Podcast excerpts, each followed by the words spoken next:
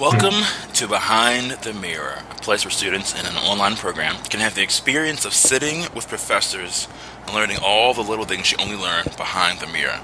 Today, I'm excited to have a guy on named Alex Vaz, who um, is doing so many different things. Um, and how I first got exposed to his work was he has this incredible series of online videos where he talks to experts in the field. Um, so, Alex, give us give us a little introduction. All right. Okay. Thanks, Jordan, for inviting me.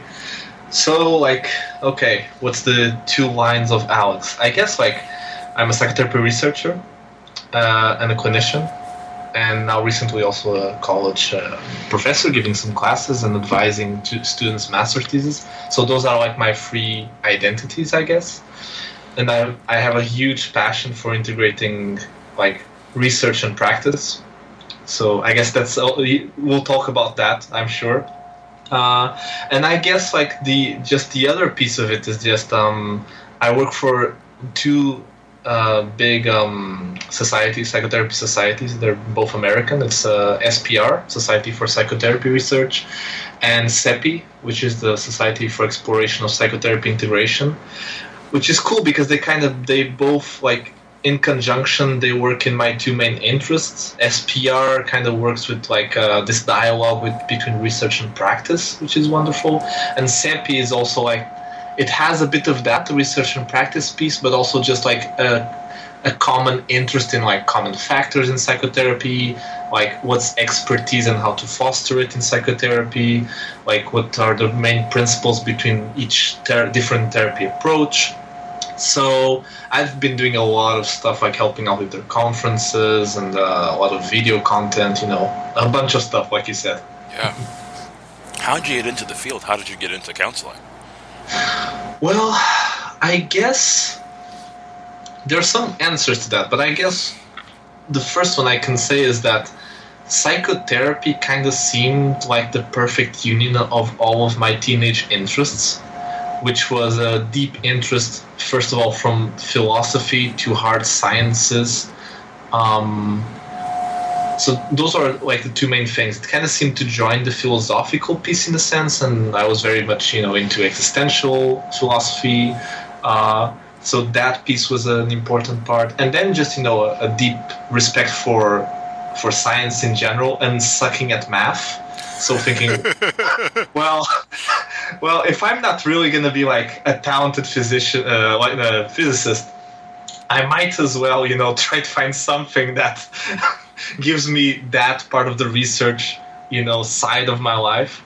And also, just uh, I guess that's like the more like you know formal answer. The more personal answer is that I, I dealt with a lot of mental health issues when I was a teenager, and it helped me so much to find out like it seemed crazy at the time that there was a whole field dedicated to it you know? When i found out that oh my god people get trained you know to be in front of other people and help them. I went into psychotherapy and did psychodynamic therapy for five years and then the next year of cognitive behavior therapy.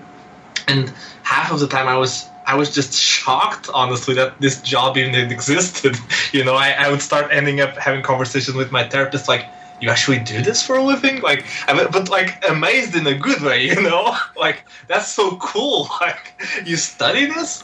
So i guess like when i was 17 i was like okay i want that.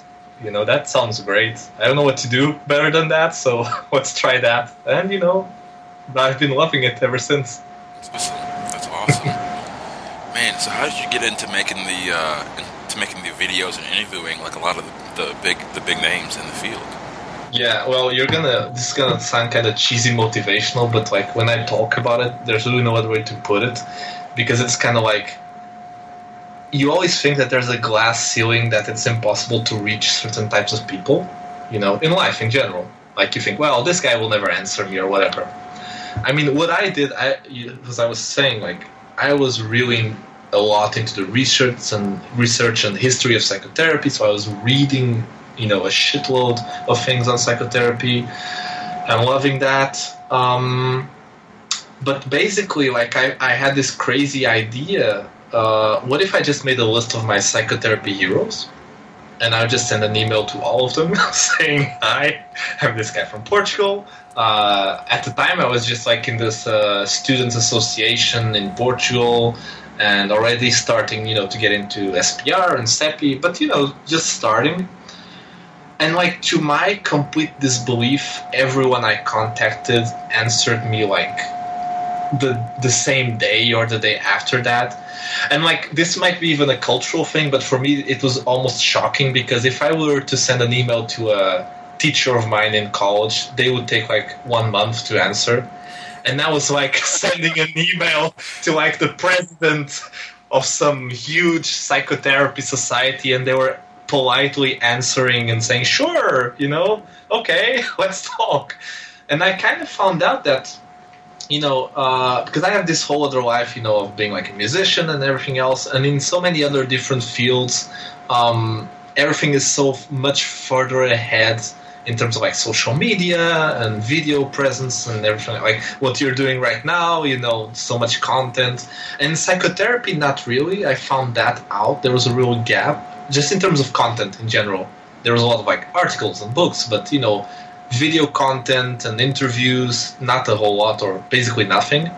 So it seemed like a perfect thing and i noticed that my colleagues really didn't read a lot you know? I'm not judging i'm just saying that my, most of my peers they just didn't read books or articles.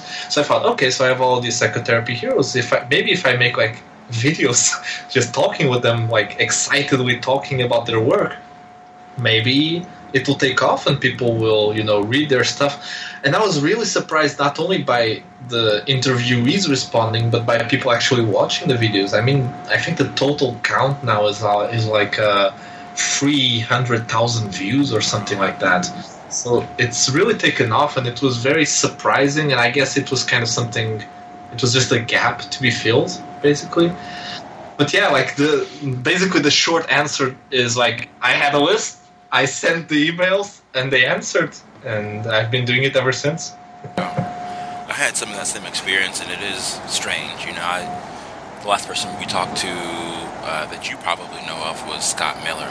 He was just the nicest guy. You know, he just wants his he wants his ideas to be out there and for people to improve as counselors. That's his heart, right? Um, so yeah, like I emailed him and I'm like, Scott's never going to respond to this. and lo and behold, he's like, yeah, I'd love to come talk to your students and share what I've learned, and it was a great conversation. I, I listened. It was a great conversation. Congratulations on it.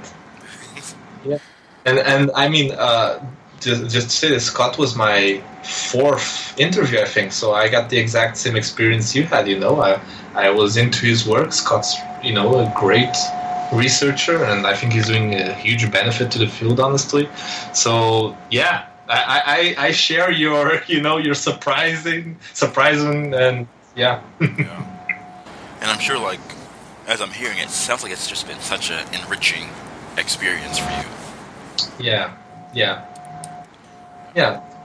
You know, because these are people that you know they they know a lot, and it's it's it's almost moving in a certain sense because a lot of them suffer from this kind of academic tower complex that even they don't want, which is like only other academic people know about them or read them so they almost get moved. I got some interviews where the interviewee was kind of moved that you know that I was so excited about their work. It's like, oh, people actually read when I write, you know. So I think, of course, I have been a huge benefiter of the whole experience, and I hope other people have too. But I'm I'm happy to say, and I think you know this is. I think it's true to say that the interviewees have gotten something out of it and are getting something out of it and that's that's really cool to see also. Yeah. I completely agree. You know, some of these people are so high level, but they're high level in these very, very small circles. Um, yeah. And, yeah. and I think, like you do, their work needs a broader audience, really, because it is so profound. Um, yeah. And so I, I do think that, you know, they get a lot out of it because they're like, okay, wow, somebody read this book that I poured my soul into for for five years, and I'm like, yeah, exactly. People need to know about it. People. yeah, I guess that's a, you're touching on a different on uh, a, a, topic we were coming into before, which is our field is not a, a hugely technological one. I think there's still a, a lot of work to do in terms of just modernizing it, you know, catching up to 2018 in a way. And part of that is like, I think it's very unrealistic. It makes sense. Like, it's the academic culture, maybe some people come from, but it, it you know, nowadays it doesn't really make sense to just write a book and just hope to God that people read it, you know? That's not really a realistic, I think, solution to disseminating good information. I think what you're doing right now is a much better solution, to be honest. Well, even something that, I've noticed, there are a few people who I follow when they make their, you know, podcast rounds. Yeah. And I have learned so much from listening to um, someone do a podcast over here, and then they do a different podcast over here, and they talk about it in a slightly different way. Mm-hmm. But for me, it enriches what they're talking about, right? And so Yeah. that's something that I feel like you can't get from a book. Like it's it's it's almost like having a conversation with them. Yes. Because Yeah. an interviewer asks different questions in different podcasts. And so you can get a much fuller view of what the person is trying to say than I think you can from just a book, which is kind of static. I agree. I'm-. I'm, I a reader. Like I love books. uh huh. I'm not, you know, like bashing books at all. Um, Yeah, it's yeah. just it's just a different thing. I think I, I totally agree, and I think the book has a lot of fantastic qualities. But I think one difference with like you know video content or podcasts is that usually talks are more unedited than books, and books like a good book tries to distill stuff, which is like that's that's a great sign that people can distill information.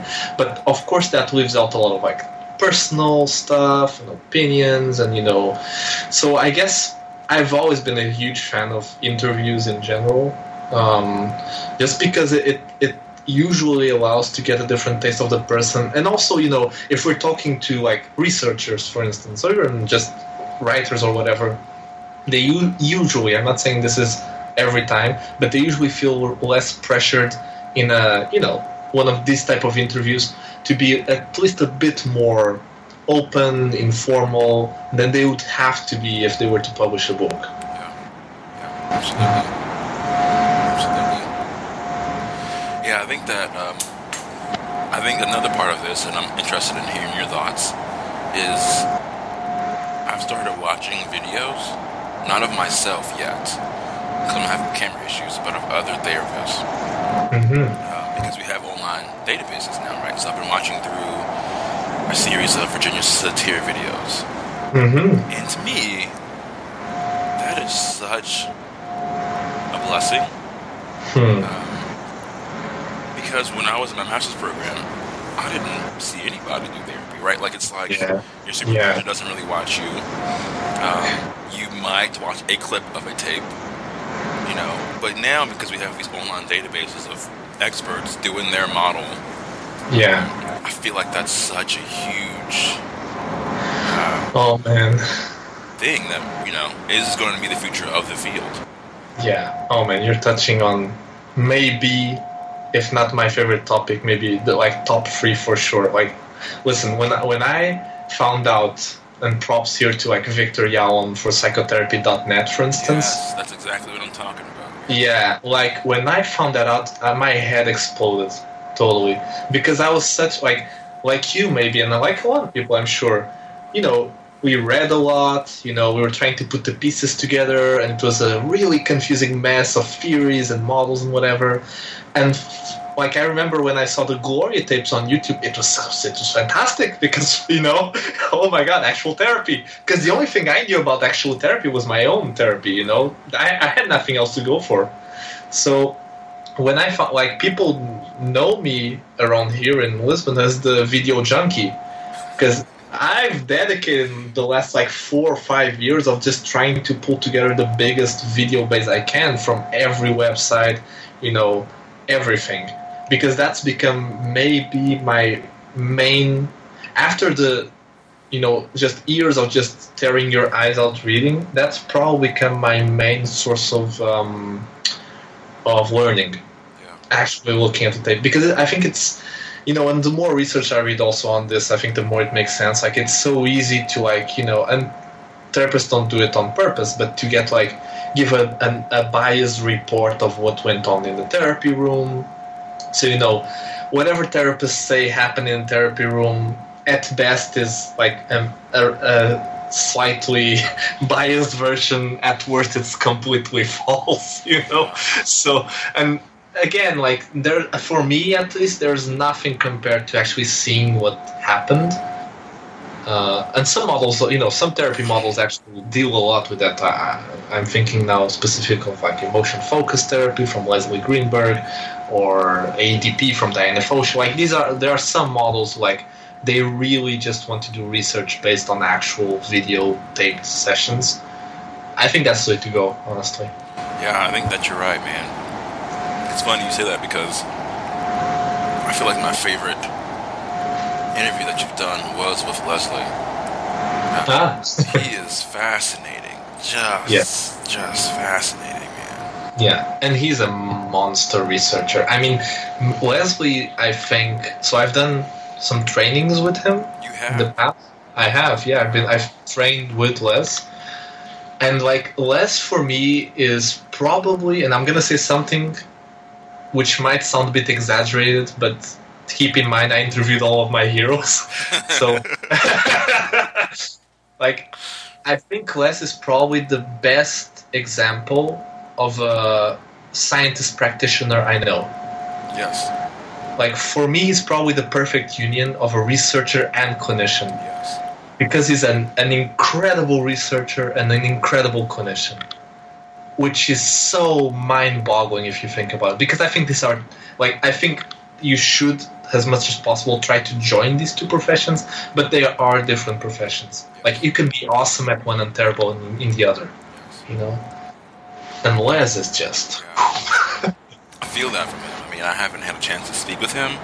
I would love to, but I definitely feel that of this is somebody who, um, and like, I've interviewed a few people that I'm like, you are great researchers, and I love your work,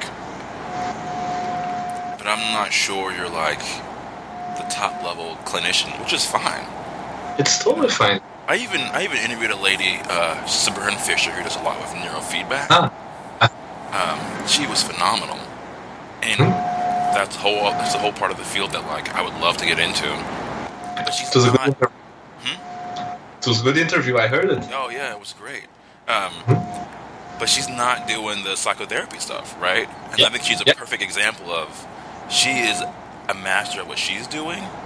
Yeah. It's not quite what I'm doing, and like for people, you know, he wants to be like me, He want that really, you know, great, masterful sort of.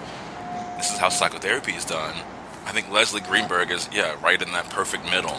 Yeah, and I, I think this touches on a, a really cool topic, which is like, as you might know, maybe one of my favorite topics. It's the idea of expertise in therapy and trying to like dissect what that means. And I, I really like this th- this distinction that John Norcross did in one article, recent like 2017 article on expertise, and basically he says that there are two types of expertise in psychotherapy, which is like you can be an expert about psychotherapy and an expert doing psychotherapy, and those are totally different things. It's kind of like being great at being a football commentator, but if you actually put the commentator in the field, you'd be like, dude, get out of there. Yes. and that can totally happen. I mean, most of our trainings, very frankly, are aimed at making us good therapy commentators. You know, like you learn, you know, how to talk a good therapy, you know, how to write a good paper on therapy, but to actually do therapy, I think it's a very different, you know, skill, and I think it it, it needs very different methodologies. One of my favorite books as of late is Peak. Aha, Anders Ericsson. fantastic book. Oh man, that book probably changed my life. I've I've had a series of books that have changed my life, and that is hands down because a- speaks exactly what, what you're talking about of the actual practitioner level. yeah. It's a different skill. yeah, Um, and lots of times across disciplines, we don't we don't train that really really well. And you know, going back to Scott, he was the first one. Well, he wasn't the first one to, to talk about deliberate practice in psychotherapy context. That was actually a man called Franz Caspar. But the, the main guy popularizing it, who actually brought it to the forefront, was Scott Miller. And I've been very influenced by him, but I have been collaborating even more with uh, Tony Rousmaniere. And Tony's just awesome. Like he's a fantastic dude. You should talk with him. yeah, like I want to have him on. he's Because you Oh, yeah, you- a great interview with him as well. Yeah, he's fantastic.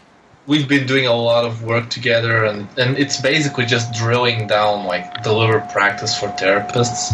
And you know, you really see how different it is than talking. You know, knowing how to talk about therapy. yeah, I kind of have a hunch that like I don't know how it is um, in Portugal, but if we could somehow crack open this confidentiality nut, Yeah, their therapy would improve because at least in the states, I feel like the culture of confidentiality means that we are not actually watching tapes. Hmm. No one actually knows what's going on. it's an interesting perspective. You know, I, I've been, of course, I've been thinking a lot about this in the past years. I, I guess you know, no one, I think, in their right mind thinks that they can become an expert with little effort. And I kind of see that, you know, all the ethical issues and the safety issues and confidentiality issues as part of the whole cake of, well, if you want to be an expert, you know, this is part of the deal. You're going to have to deal with, you know, finding a secure line to videotape your clients and being good at negotiating videotaping with your clients and having consent forms. I just see that all as part of the basketball training we're trying to get at, mm. you know? It's kind of like if you want to be the best, you're going to do the extra work, and part of the extra work in our particular field is knowing about consent, knowing about cameras, knowing about, you know, uploading files safely. It's part of the business, I guess. it's fair. It's fair. Um, It's a lot easier not to do it, of course. Yeah, and that goes back to something we were talking about before the before the recording. Is a lot of this has to do with how easy is it for clinicians to do. Yeah. Which let's be real, until what the past five, ten years, video video recording wasn't easy. Yeah, yeah, Um, definitely. and also, what is the culture of your agency? Yeah. Yeah. Yes, that everything and and you know, to be fair, even if those two issues were not an issue, it's still a huge toll for clinicians because they have to manage, you know, the rec- the recordings and they have to actually use the recordings. You know, if you just record and it just sits there in your laptop or whatever, it doesn't do you any good. Yeah. So this goes back to what you were saying before we started recording, which is this is there is a, a very unfair thing about deliberate practice is that it's unpaid work. That's kind of the bottom line, unfortunately, is that if you would want to be an expert in psychotherapy, you're going to do a lot of unpaid work. And a lot of people don't want to do that, and that, that's fair. It makes sense, you know. I don't think we need a field of experts. I don't think I don't think that exists. First of all, you know, not everyone is supposed to be an expert. I don't think that expertise research should be just targeted at creating experts. It should be targeted at at least providing good enough services, you know. So this isn't to say that now you should like okay, stop seeing 10 of your clients so you have more time to practice, but trying to find better ways, you know, to make it viable in the long term. As you're saying that, I was wondering if that's part of why people like Leslie are so good. Because I think in Oh. some ways his research is a form of deliberate practice. I have a very serious hunch on some therapists I interviewed that part of what makes them great has to do exactly what you're saying is that their context of their academic context and type of research where they had to see a lot of graduate students like doing therapy. They had to see a lot of themselves doing therapy. That that's a part of the little practice. Like one of the key factors of the little practice is observing your own performance. That's like the first rule. And it's ridiculous how how rare this first rule exists in our field. Like most of us don't do not observe our performance you know?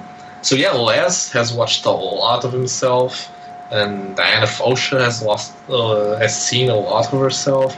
So some of these therapists have really, you know, recorded themselves, and I'm sure that has had an impact on them. Yeah. uh, so this is always the question that I come to is what's on the far side of therapy? You know, if if we actually, I mean, think, and I always have these sort of grand sort of ideas, right? But say that right out of uh, your master's program or in your master's program. I'm not sure how they do it where you are, but in your in the states that you have a master's program and then a doc program. Mhm. Um, from day one, you were watching tapes, watching Yeah. yourself, deliberately practicing um, at your weak points. I really wonder what does that clinician look like? Because that would be completely different experience than I think the majority of us have. Yes. I, I, we're just now starting to create a new graduate program based on that. Holy smokes, you're not. I might have So- to go back to school. I might have to go back to school. So yeah, so basically like structuring a whole graduate program, two year program, based on psychotherapy research and deliberate practice. That's it. So oh my gosh. and it's like it's like honestly it feels like one of those social experiment movies because you have no idea what's gonna happen because it's never been done. Oh man. and so I'm very excited. I mean, off the bat, I know that whenever we do workshops, like isolated workshops on deliberate practice, we have a huge response. Because like trainees all of a sudden feel like, oh, okay, like it's totally different, like you know that they talk about therapy, but when you actually put them like with a video stimulus and the clip ends, and it's like now it's your turn to speak, and they're like, holy shit, what? I don't know. Like that's so important to actually put them in the hot seat constantly, repeatedly, monitor their performance. So just the little experiments we have done have been valuable to them. This is their input. We are doing some, you know, Frutoni, Rousmaniere, and other people. We're starting to do more and more like little studies, mainly qualitative studies, uh, in different places of trying to, you know, deliberate practice exercises and seeing the response of the trainees. But going back to your what you called grandiose, which I don't think it's grandiose, I think it's necessary. I think that if the field were to go in a direction where it would take seriously the research, I'm pretty sure in the future we would have more programs more focused on like procedural learning. Yes. Like you'd have classes of course for knowledge and models and theory and research of course, but a good chunk of it would be actual performance Yeah. know, enhancing. Yeah, I think the thing about all of that that's kind of crazy to me is, especially if you read Peak, which is basically um, for students who haven't read that book yet, you have to read. Do it. Do it.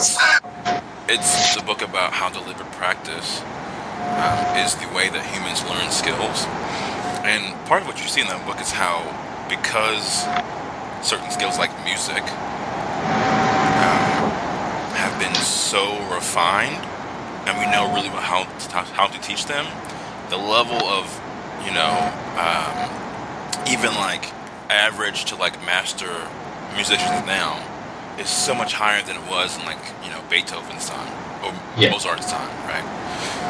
Um, Both. both, yeah, both.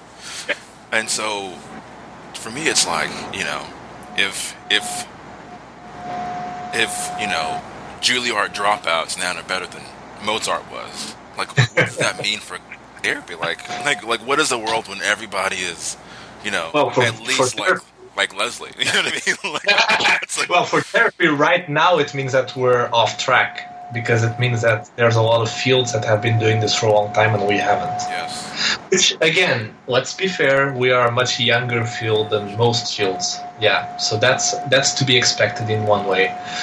But yeah, man, I mean, if if this were to happen, and like let's imagine like the the peak inspired uh, graduate programs would flourish or whatever.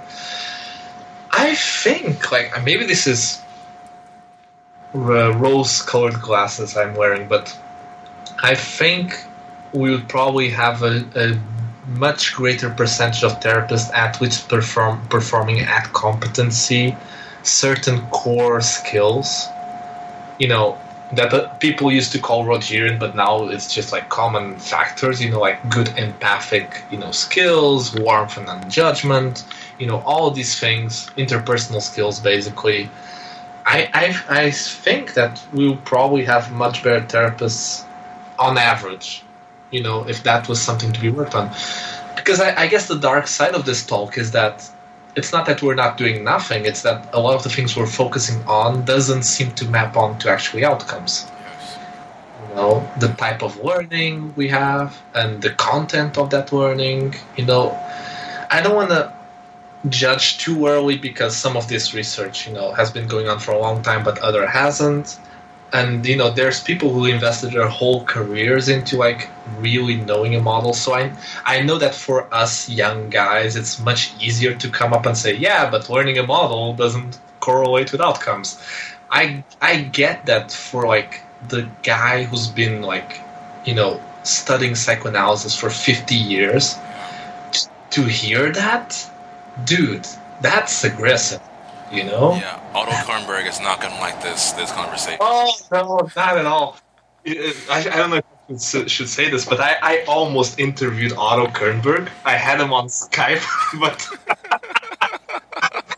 was I had scheduled with his assistant uh, for a 50 minute interview, but uh, for some reason they understood a 15 minute interview, Oh. and I was like, okay, so we have 15 minutes, and I was like, nope, not gonna cut it. I mean, because if I want to get something out of this talk, other than all the other 70 book, books you've already published, I'm gonna need more than 15 time. minutes.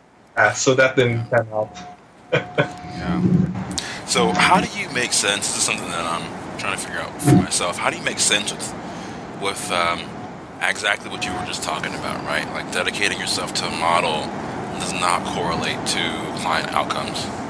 Yep. Um, with the work that people like, you know, AEDP and, and the EFT people are putting out, which in some sense, it's a model.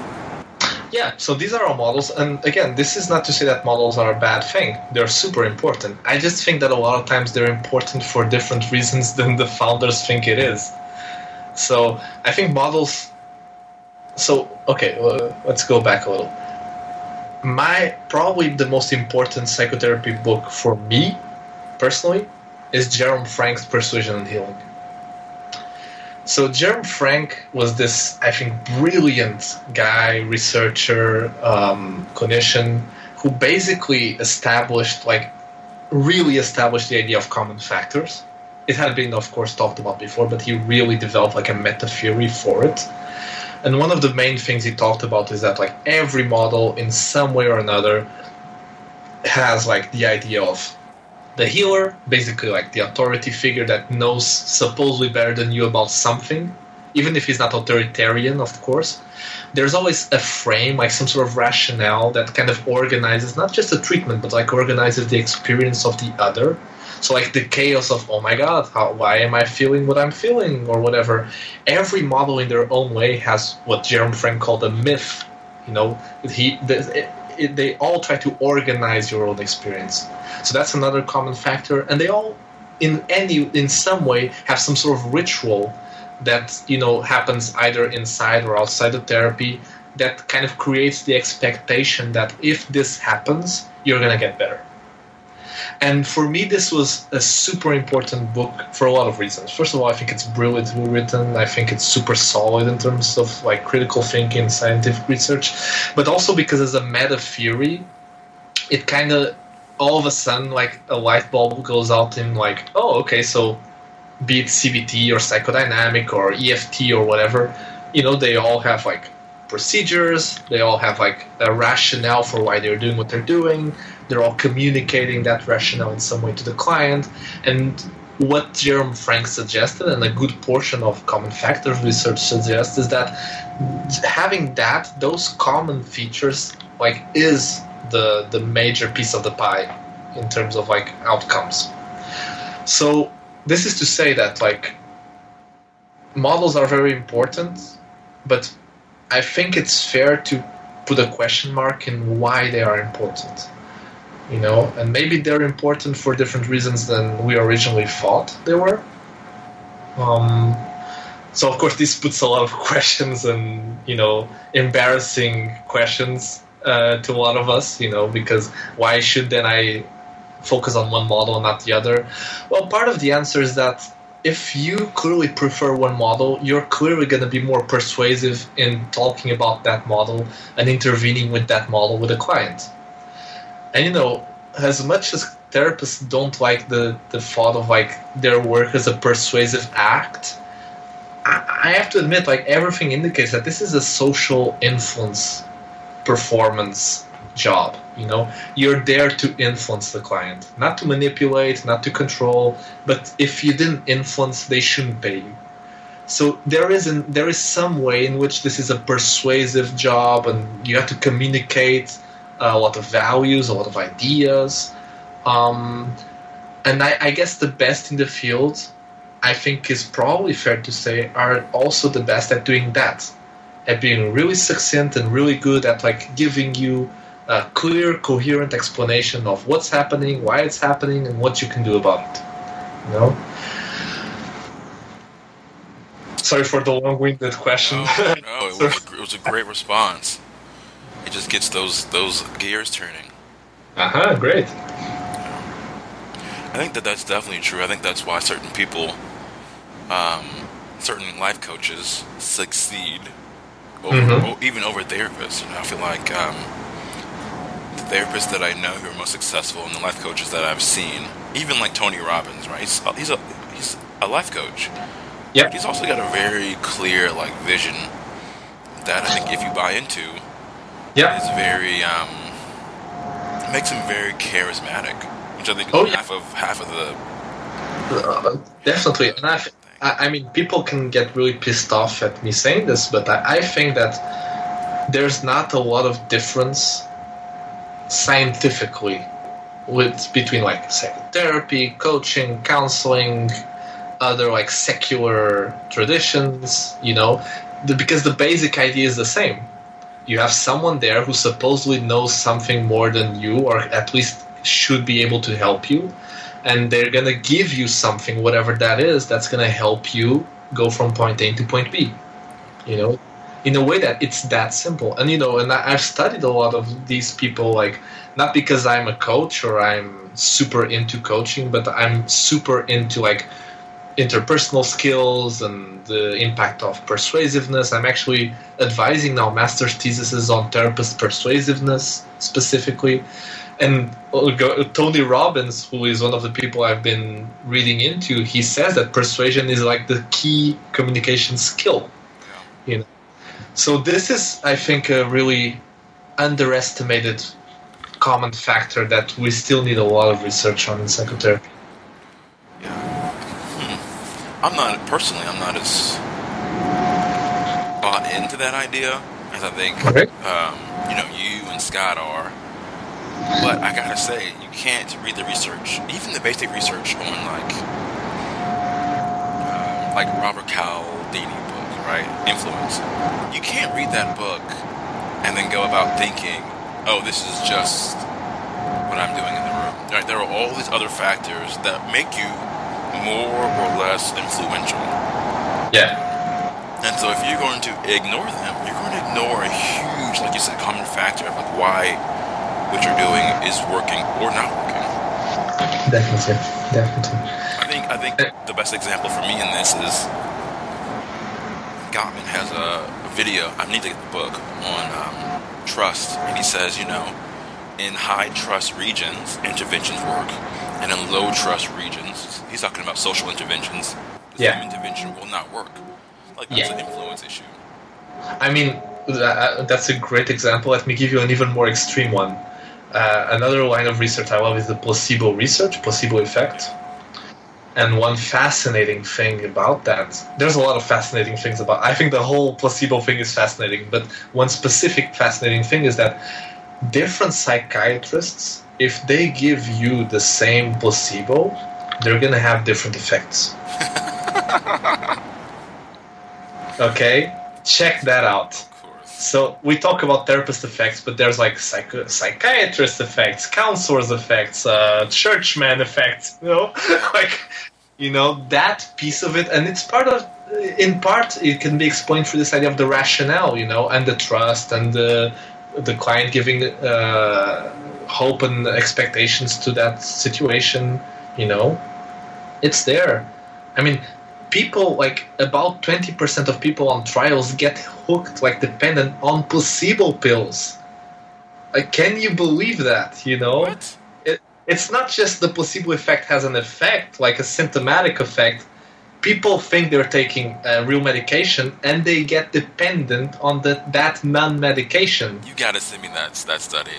I will send you that. It's not just one. St- if it were one study, I would not be talking about it.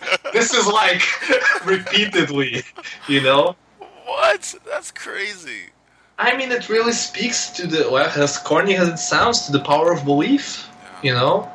And I mean, we are meaning-making creatures, and you know, you can go a lot into. If you're into the neuroscience, you know, you can nerd out on that just to understand why this happens. But the, the bottom line is, if people don't buy into it, it's not very effective, probably. Yeah. It's the same way with, like diets, right? There are any number of diets that will work, but if you don't believe in keto or if you don't believe in slow carb or whatever, you're it's just it's not going to work for you. Get it? Yeah, yeah. Well, and if you don't put in the work, that's the other thing. And you need motivation to put in the work. And where do you get that motivation? Part of it is actually, yeah, having and having like that arousal of like, okay, this like this makes sense. I'm gonna lose a lot if I don't do it, you know. And that's where I think our field can learn a lot. Here, I'm gonna be controversial again. Can learn a lot from coaches. Like good coaches supposedly are people who are like really good at like showing you how much you're gonna lose if you don't do whatever it is you should be doing. Yeah. Well, even that goes back to Cialdini and, and scarcity, right? Like one of his influence principles is scarcity. Yeah. Or exactly. um, Kahneman, right? Loss, prospect theory. exactly, exactly. It's all there. Yeah. Man. So we were talking before this also about, you know, tracking your outcomes, and you do that through an online program. Um, Yeah. And I guess I'm wondering, how do you use that in your practice? Well, there's a lot of ways to do it. I, I, I have uh, full disclosure. For some time, I did it every single session with the PCOMs. This is the the Partner of Change. Oh my god! I don't know. I don't know what PCOM stands for. Shit. Okay, this is Scott Miller and the. Uh, Jesus Christ, I'm blanking out. PCOMs, people. it's called PCOMs. Anyway, you can use it session by session to track your outcomes and alliance measure. And I did it for a while, and I've actually switched recently, honestly, for some reasons, uh, which we can get into. But I've switched now, just trying out to do the Core OM, which is a larger measure. It's 32 um, items, so it, it goes a little bit more in depth. But I don't do it every session. I do it every five sessions. Okay. Um. So, what's the question? Just how do you integrate it into your practice, and then like what do you use it for? Well, in terms of the integrated, are you asking about uh, how I present it in the setting itself, like with the clients? Like after you have the the scores, right? So you give them the assessment. Oh, yeah, yeah. Their scores, and then what do you Yeah. do with that information? Oh, okay, okay, okay, great. So I think this is a. I think one thing that hasn't been really talked about a lot is that this kind of integrates perfectly with a different kind of research by Jeremy Safran and Chris Muran, which was on meta communication. So basically, the idea that sometimes you have to talk about what's going on between therapist and client. And I think the routine outcome monitoring is kind of a, a an awesome excuse to go there. like first of all, of course, like it tracks outcomes and it signals like when things are not getting better or are even getting worse. So that's helpful, you know. It kind of helps you like stay sharp on whose cli- whose clients should you be more worried about in a way. And then when you know which clients those are, you can say, "Hey, I've noticed a couple of things." Maybe you can talk about in-session things, but you can also like mention the outcomes themselves. Like, okay, you've been reporting that you know you don't really feel a lot better in this, this, and that. Uh, and I'm wondering if we can focus on this because, of course, I want to be the most helpful to you. What do you think is going on? Blah blah blah. So I think the the outcome measure can be a a great complement just to meta communicate on the process, and it kind of gives a almost just in terms of therapy setting, it gives almost like also a, a good standing. It's kind of like when you go to the doctor and they take your temperature you know and if something's off they'll say oh something's off. You know we have to do something. The outcome can kind of function in that sense. Can it kind of creates that whole culture of like we're interested in actual results and what's going on. And if the measure says that something is is off we can take that with the information you already give me and take that seriously.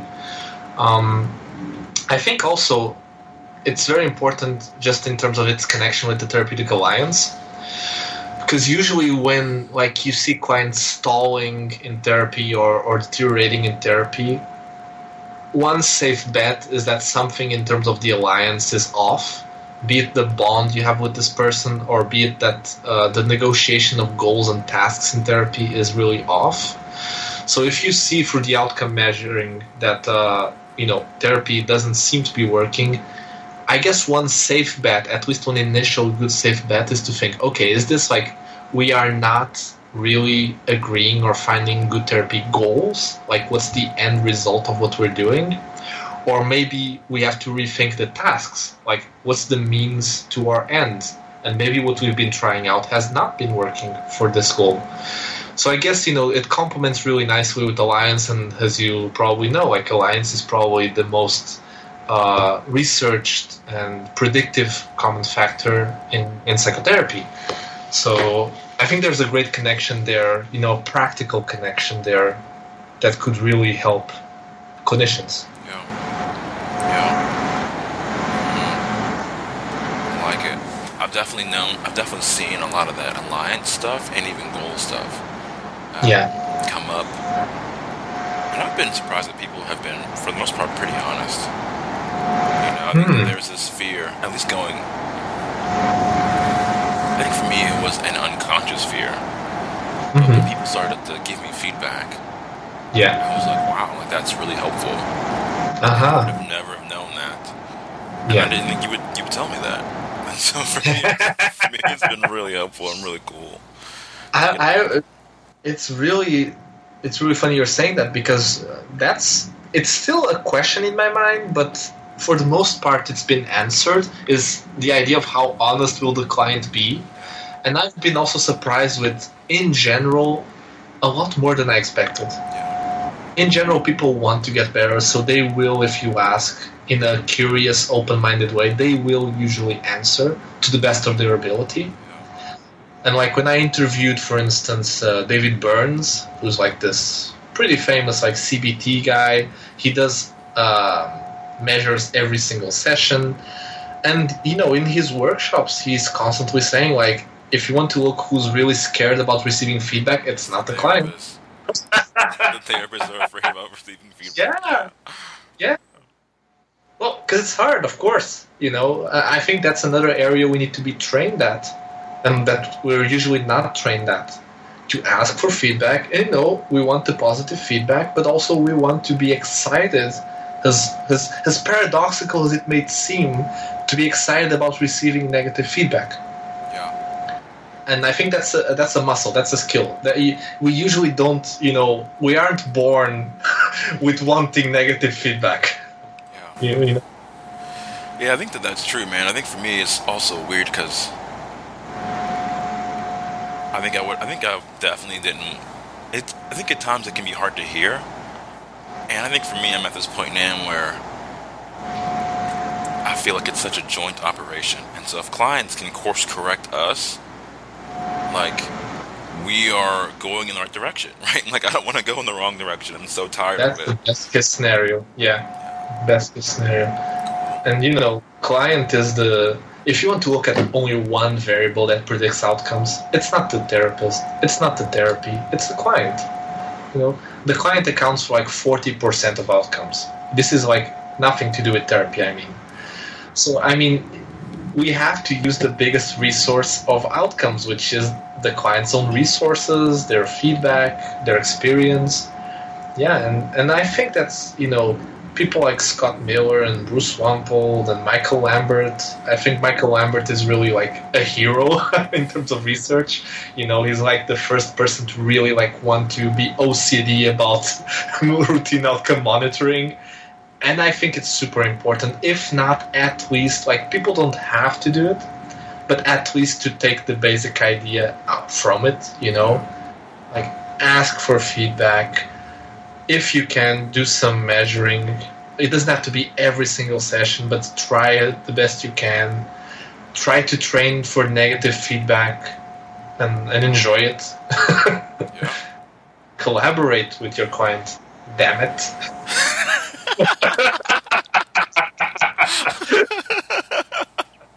or else.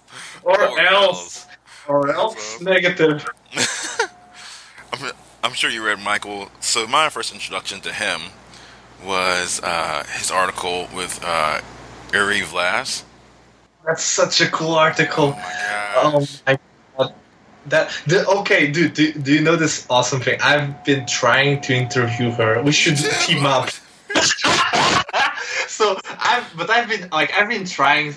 I don't know, maybe for a year, maybe two. I don't know. Like it's impossible for like. I hope she's listening to this because getting to her has been a pain in the ass. But that article, yeah, I mean, people, everyone should read that article. It's such a fuck. It really, um, yeah. It, I mean, it turns everything on its head. I think for me, for people listening, the biggest thing about the article was she sees, you know, 200 clients a year or something crazy, right? And um, a large number of them get better within the first five sessions, and a large number of that get, get better within between session one and, se- and session two. So the question is, if you get better between session one and two, and and they keep the gains and they keep So the gains, yes, um, or just before the therapy has started, what is going on in that room? like, well first of all ther- I, I think you know we can by now say that therapy starts before the first session. Yes, therapy starts with whatever expectations the client brings into the therapy yes. you know so just that mobilization of expectations is already a huge therapeutic factor i think But how's she doing that? That's the question. well, that- well, you know, Mike did a fantastic job. So for people who really, I really think that they everyone should read this. Like, it's a case study of what they call a super shrink, and they just go after her clients and interview the clients and interview her. It's a really fascinating read. But I think, and you'll probably understand from what we've been talking out about. The next level of this would actually be like, okay, let's just film the hell out of this woman yes. let's let's just you know videotape this till our eyes bleed because for sure there's something going on yeah verbally non-verbally but listen from what her client says she's clearly like a very charismatic person clearly very intuitive in the sense of being very attuned very non-judgmental but very directive in her own sense like she gave a lot of like self-help material and all this kind of stuff but all packaged in this like you know super it seemed like she's basically super interpersonally skilled Yeah. you know Yeah. yeah we need more of those man Yeah. and more of those studies And have you had a chance to? So you haven't? Have you made contact with her at all? no i have never been able to contact her i have uh, spoken with mike a lot about her mike lambert so uh, actually mike is coming to give a workshop here we're organizing a workshop with him here in lisbon next month he's coming in a few weeks here but we've brought him here to lisbon for a workshop like two years ago and when he he was here i was a, i had a chance to talk with him about this study and he was like he was basically as surprised as the rest of us. He was like someone like this woman reached out to us and she was like oh the software is saying i have sudden gains everywhere. Maybe there's a problem. And they're like, "Oh, maybe there's a problem with the software." No, wait, you actually are just a freak, you know, psychotherapy effectiveness freak. So, Which I- goes back to the other stuff about, you know, the best therapists usually don't see themselves as the best, whereas the worst therapists Yeah. see themselves as being incredible. yeah, yeah, yeah. That's there's a really cool. That's like Helena Nissen-Lie has this really cool uh, study that therapist self doubt predicts better outcomes. yeah. Well, uh, and important to say that self doubt is different from self criticism. It's not you saying, "Oh my God, I'm a terrible, ter- terrible therapist." No, it's it it connects well with the feedback thing. It's like, I don't know everything. I need to like ask more about you know my clients' feedback, and self doubt helps with that. You know. Yeah. man. Well, look, man, um, my final two questions. Are you ready? So let's roll. Okay. First final question. What are you reading now? What's what are you like? Oh, this is something that everybody needs to read. Oh, that's a, such an awesome question.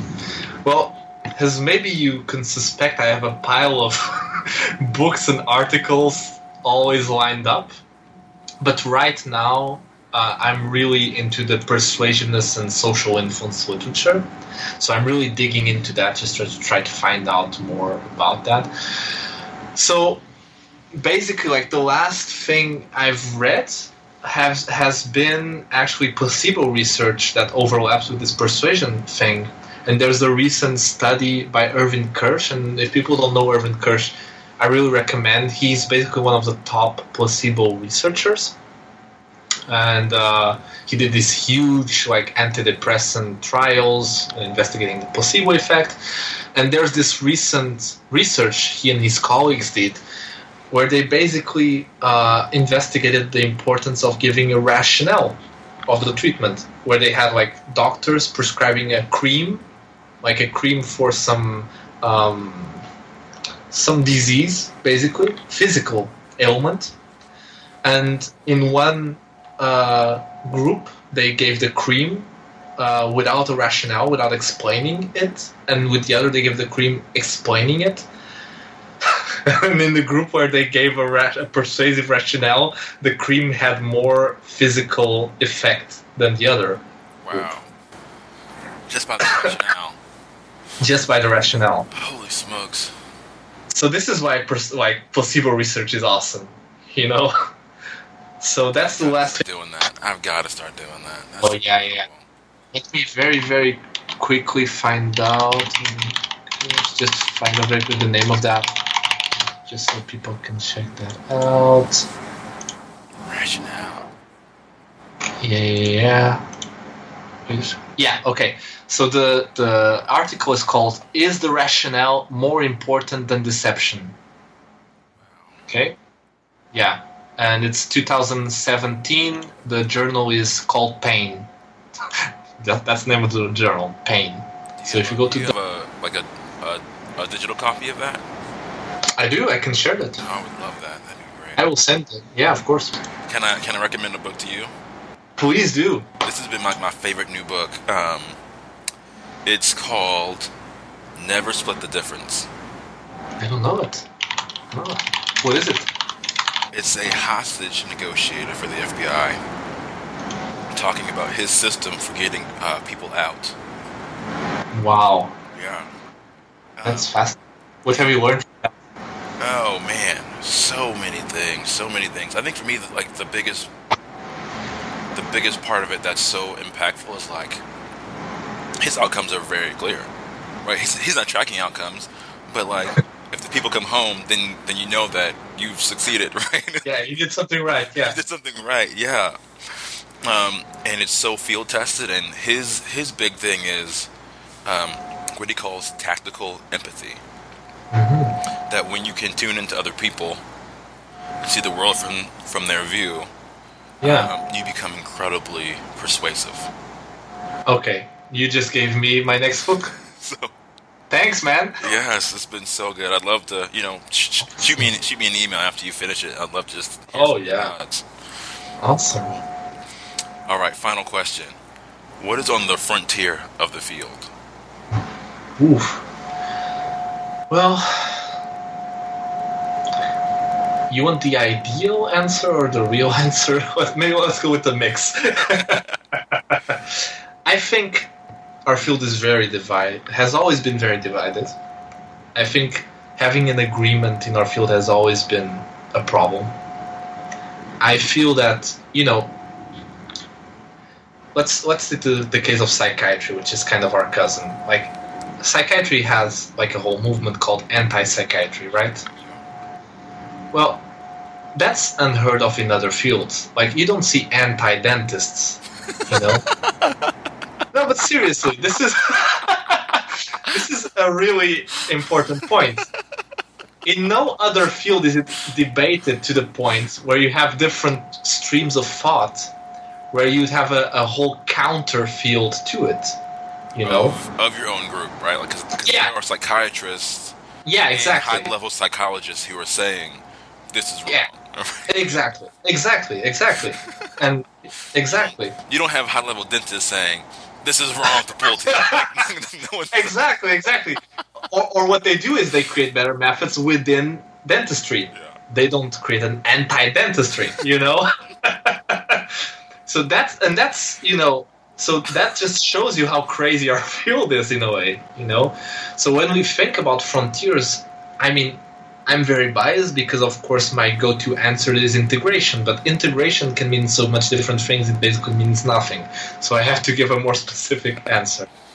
I think the best thing anyone can do, anyone for the field, is to be curious about the research. Like, I'm very biased, of course. That's my personal answer. But I think if you if you get excited with research, because I've been very disheartened to see people thinking that if it's research, it's boring. I think the total opposite. I think it's awesome. and if you get excited by it, and you know you start reading one thing, you get to the next. I think that's the saving possible saving grace of the field and that doesn't mean that research has the answers because it doesn't. It's actually you know science is always very open-minded and in debate. So you know we even within researchers they're saying a lot of different things. But still i think it's the best bet. And just in terms of like even more specifically to your answer here's my even more biased answer. I think deliberate practice can be huge.